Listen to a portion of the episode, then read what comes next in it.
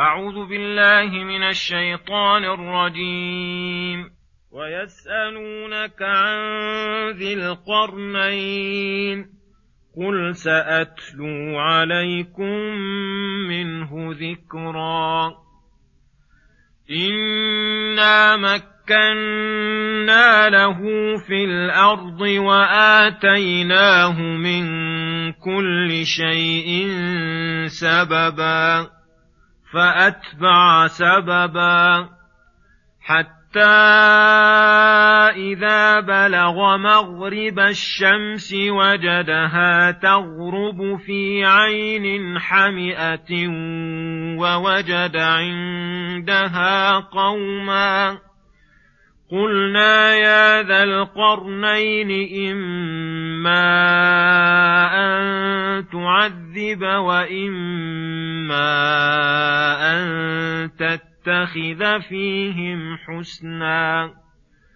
قال أما من ظلم فسوف نعذبه ثم يرد إلى ربه فيعذبه عذابا نكرا. وأما من آمن وعمل صالحا فله جزاء الحسنى.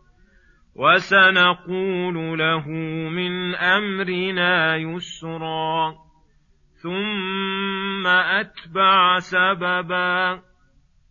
حتى إذا بلغ مطلع الشمس وجدها تطلع على قوم لم نجعل لهم من دونها سترا.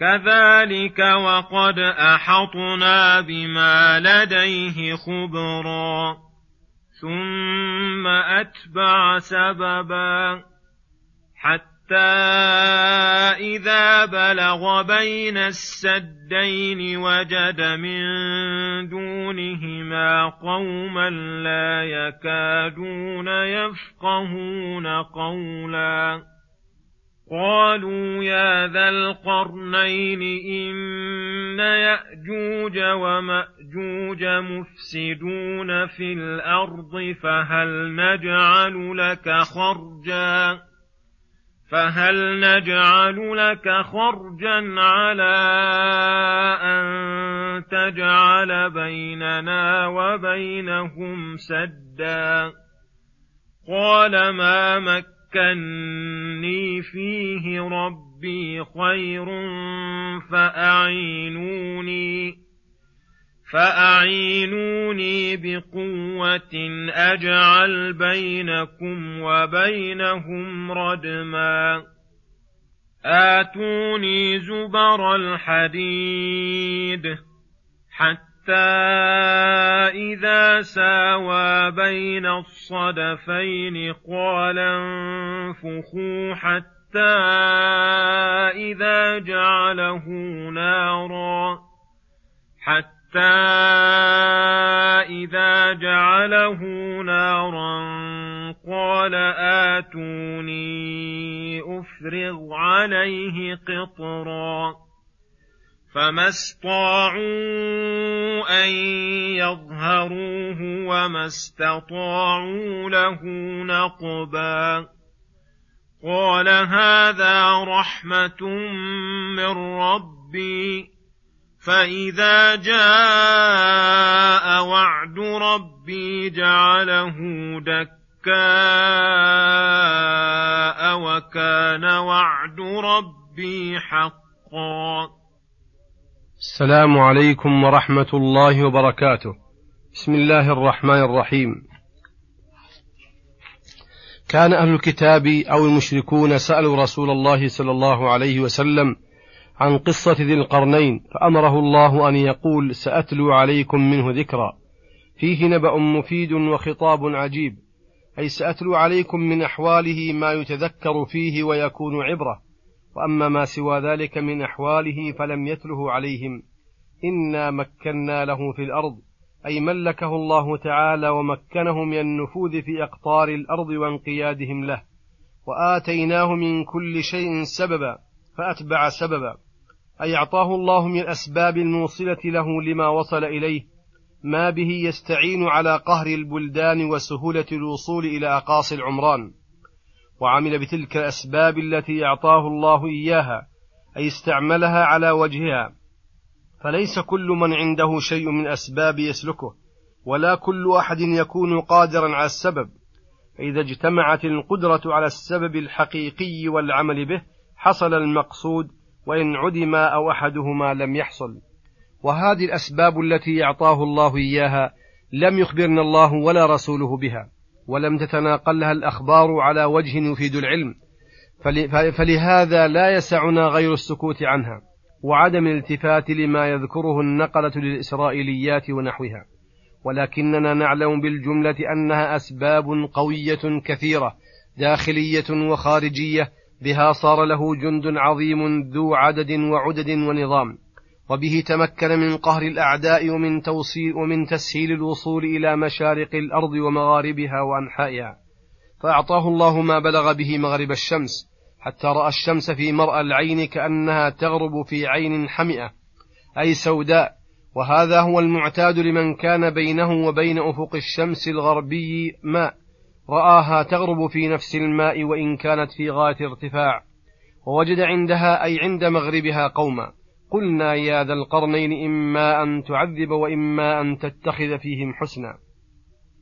أي إما أن تعذبهم بقتل أو ضرب أو أسر ونحوه وإما أن تحسن إليهم فخير بين أمرين لأن الظاهر أنهم كفار أو فساق أو فيهم شيء من ذلك. لأنهم لو كانوا مؤمنين غير فساق لم يرخص له في تعذيبهم. فكان عند ذي القرنين من السياسة الشرعية ما استحق به المدح والثناء لتوفيق الله له لذلك فقال سأجعلهم قسمين. أما من ظلم بالكفر فسوف نعذبه ثم يرد إلى ربه فيعذبه عذابا نكرا. أي تحصل له العقوبتان عقوبة الدنيا وعقوبة الآخرة. وأما من آمن وعمل صالحا فله جزاء الحسنى. أي فله الجنة والحالة الحسنة عند الله جزاء يوم القيامة. وسنقول له من أمرنا يسرا. أي وسنحسن إليه ونلطف له بالقول ونيسر له المعاملة. وهذا يدل على كونه من ملوك الصالحين الأولياء العادلين العالمين حيث وافق مرضاة الله في معاملة كل أحد بما يليق بحاله. ثم يقول سبحانه ثم أتبع سبب الآيات أي لما وصل إلى مغرب الشمس كر راجعا قاصدا مطلعها متبعا للأسباب التي أعطاه الله فوصل إلى مطلع الشمس فوجدها تطلع على قوم لم نجعل لهم من دونها سترا. أي وجدها تطلع على أناس ليس لهم ستر من الشمس إما لعدم استعدادهم في المساكن وذلك لزيادة همجيتهم وتوحشهم وعدم تمدنهم وإما لكون الشمس دائمة عندهم لا تغرب غروبا يذكر. فوصل إلى موضع انقطع عنه علم أهل الأرض فضلا عن وصولهم إليه بأبدانهم. ومع هذا فكل هذا بتقدير الله له وعلمه به ولهذا قال كذلك وقد أحطنا بما عنده من الخير والأسباب العظيمة وعلمنا معه, وعلمنا معه حيث توجه وسار ثم أتبع سببا حتى إذا بلغ بين السدين. قال المفسرون ذهب متوجها من المشرق قاصدا للشمال فوصل إلى ما بين السدين وهما سدان كانا معروفين في ذلك الزمان. سدان من سلاسل الجبال المتصلة يمنة ويسرة حتى تتصل بالبحار بين يأجوج ومأجوج وبين الناس. وجد من دون السدين قوما لا يكادون يفقهون قولا لعجمة ألسنتهم واستعجام أذهانهم وقلوبهم. قد أعطى الله ذا القرنين من الأسباب العلمية ما فقه به ألسنة أولئك القوم وفقههم وراجعهم وراجعوه. فاشتكوا إليه ضرر يأجوج ومأجوج وهما أمتان عظيمتان من بني آدم فقالوا إن يأجوج ومأجوج مفسدون في الأرض بالقتل وأخذ الأموال وغير ذلك فهل نجعل لك خرجا أي جعلا على أن تجعل بيننا وبينهم سدا؟ ودل ذلك على عدم اقتدارهم بأنفسهم على بنيان السد وعرفوا اقتدار ذي القرنين عليه فبذلوا له أجرة ليفعل ذلك وذكروا له السبب الداعي وهو إفسادهم في الأرض. فلم يكن ذو القرنين ذا طمع ولا رغبة في الدنيا ولا تاركا لإصلاح أحوال الرعية بل قصد الإصلاح فلذلك أجاب طلبتهم لما فيها من مصلحة ولم يأخذ منه أجرة وشكر ربه على تمكينه واقتداره فقال لهم ما مكني فيه ربي خير أي مما تبذلون لي وتعطوني وإنما أطلب منكم أن تعينوني بقوة منكم بأيديكم أجعل بينكم وبينهم ردما أي مانعا من عبورهم عليكم. آتوني زبر الحديد أي قطع الحديد فأعطوه ذلك حتى إذا ساوى بين الصدفين أي الجبلين اللذين, اللذين بني بينهما السد قال انفخوا أيقدوهما إيقادا عظيما واستعملوا لها المنافيخ لتشتد فتذيب النحاس. فلما ذاب النحاس الذي يريد أن يلصقه بين زبر الحديد قال آتوني أفرغ عليه قطرا أي نحاسا مذابا. فأفرغ عليه القطر فاستحكم السد استحكاما هائلا. وامتنع به من ورائه وامتنع به من, وراءه من الناس من ضرر من ضرر يأجوج ومأجوج. فما استطاعوا أن يظهروه ما استطاعوا له نقبا أي فما لهم استطاعة ولا قدرة على الصعود عليه لارتفاعه ولا على نقبه لإحكامه وقوته. فلما فعل هذا الفعل الجميل والأثر الجليل أضاف النعمة إلى موليها وقال هذا رحمة من ربي أي من فضله وإحسانه علي وهذه حال الخلفاء والصالحين إذا من الله عليهم بالنعم الجليلة ازداد شكرهم وإقرارهم واعترافهم بنعمة الله.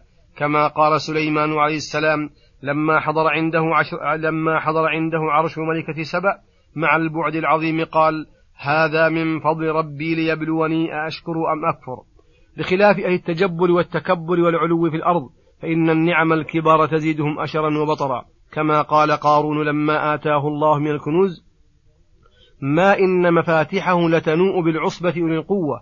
قال إنما أوتيته على علم عندي. فقوله فإذا جاء وعد ربي أي لخروج يأجوج ومأجوج جعله أي ذلك السد المحكم المتقن دكاء أي دكه فانهدم واستوى هو والأرض وكان وعد ربي حقا. وصلى الله وسلم على نبينا محمد وعلى آله وصحبه أجمعين. وإلى الحلقة القادمة غدا إن شاء الله. السلام عليكم ورحمة الله وبركاته.